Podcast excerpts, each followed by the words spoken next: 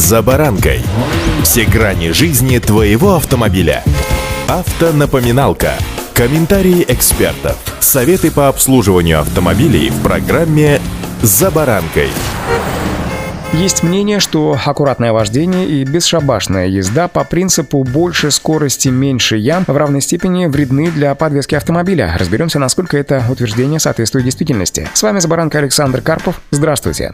Автонапоминалка. Для начала посмотрим, что происходит с ходовой частью автомобиля, владельцы которых фактически сдувают с них пылинки. Ну, типичная ситуация. Проезд лежачего полицейского, которых в крупных мегаполисах становится все больше. Сверхаккуратные водители, которых на поверку оказывается очень немало, практикуют такую методу проезда лежачих полицейских, подкатываются к ним, сбавляя скорость практически до полной остановки, а затем чрезвычайно медленно переваливаются через препятствия, будто их автомобиль и его подвеска сделаны из стекла. На первый взгляд может показаться, что такие перестраховщики продлевают жизнь своим железным коням. Однако все не так просто, как кажется, отмечают автоэксперты российской газеты. Дело в том, что нагрузка на амортизаторы, шаровые опоры, рулевые наконечники и другие элементы шасси в данном случае происходит по одному сценарию, или точнее по одной амплитуде. При проезде лежачих полицейских плавно и на скорости, скажем, в 3 км в час на штоке и поршне упругого элемента будет образовываться характерная выработка, а проще говоря, ступенька. Теперь представим, что произойдет, если такой бережный водитель по недосмотру въедет на разбитой дороге, например, в глубокую яму. Стойка проделает куда более длинный ход, а образовавшаяся ранее канавка ударит в уплотнительную резинку и оставит характерный задир. Именно такие травмы нередко приводят к тому, что стойки дают течь, не выходив и третье регламентного срока. Похожая ситуация возникает, когда шаровые опоры выходят из строя на смешанном пробеге пробеге и, опять-таки, при предельно аккуратной езде, которую практикуют бережные владельцы. Тут, по сути, повторяется ситуация с амортизаторами, когда водитель излишне оберегает подвеску от нагрузок, диапазон работы шарнира во втулке опоры снижается. Шарнирный элемент со временем накатывает характерную канавку. Смазка из этой области выдавливается и пересыхает. Если впоследствии алгоритмы езды меняются, а возьмем опять-таки выезд на разбитый асфальт или на грунтовку, то образовавшийся выступ может повредить втулку, а затем разорвется пыльник. Механизм засорится, после чего появятся характерные стуки и хрусты в шаровой, и последнее, что называется, прикажет долго жить.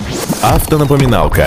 С другой стороны, сильно ошибаются и те, кто полагает, что если ездить не сбавляя скорости по разбитым дорогам и не оттормаживаться перед лежачими полицейскими и входить в повороты на высокой скорости, то для ходовой будет только польза, поскольку она работает в различных режимах, смазка ее элементов осуществляется равномерно, а износ идет, как кажется, таким лихачам плавно. На самом деле, когда проезжаешь лежачего полицейского на относительно высокой скорости, то ходовая получает самый неприятный и вредоносный фронтальный удар. Фактически Фактически энергия столкновения поступает не по диагонали, а точно в лоб. Соответственно, происходит полное сжатие передних амортизаторов. Затем автомобиль уходит немного вверх и, образно говоря, приземляется на дорогу, что резко усиливает воздействие на переднюю подвеску. Если же совсем не стесняться с подачей газа и преодолевать лежачих полицейских на скорости в 60 км в час и даже больше, то шток амортизатора начинает перемещаться радикально быстро. Энергия удара в результате направляется к внутренним клапанам и прокладкам упругого элемента. Если же шток замыкается на ограничитель, то удар уходит по эстафете дальше, в опорный подшипник подвески. А эти детали, как известно, очень не любят такого рода нагрузки и могут банально надломиться. Более того, энергия удара распространяется еще и горизонтально. В сайлент-блоке, рычаги, стабилизатор. Неудивительно, что при частых пробоях подвески сайлент-блоки, образно говоря, сдаются, появляются люфты и, соответственно, зазоры, что неминуемо заметно ухудшает управляемость. Добавлю, что есть немало любителей обмануть данную систему, которые проезжают лежачих полицейских, а также дорожные стыки или рельсы железнодорожных переездов, что называется, по диагонали. Такой метод действительно позволяет увеличить увеличить радиус кривизны поверхности и сократить скорость перемещения штука амортизатора. Да, и для людей в салоне такая диагоналка, конечно, куда комфортнее, чем когда дорожный брак или препятствия атакуют, что называется, в лоб. И тем не менее, совсем бесследно даже с такими хитростями скоростной штурм лежачих полицейских и стыков железнодорожных переездов не проходит. В частности, проезд препятствия по диагонали или одним колесом нагружает стабилизатор поперечной устойчивости или его стойки, да и амортизатором как минимум с одного борта, если не скромничать со скоростью, достается. К слову, тут же стабилизатор серьезно страдает страдает при парковке автомобиля одним или двумя колесами на бордюре, и уж точно не стоит оставлять машину вывешенной таким образом на бордюре, когда вы улетаете, например, в отпуск или в командировку на много дней или даже недель. Отсюда очевидный вывод. Долгую жизнь ходовой части вашего автомобиля обеспечит аккуратная, но не маниакальная езда. Для того, чтобы выйти на расчетный ресурс, подвеска должна работать не в тепличных, но и не в экстремальных условиях, то есть умеренность хороша во всем. Удачи!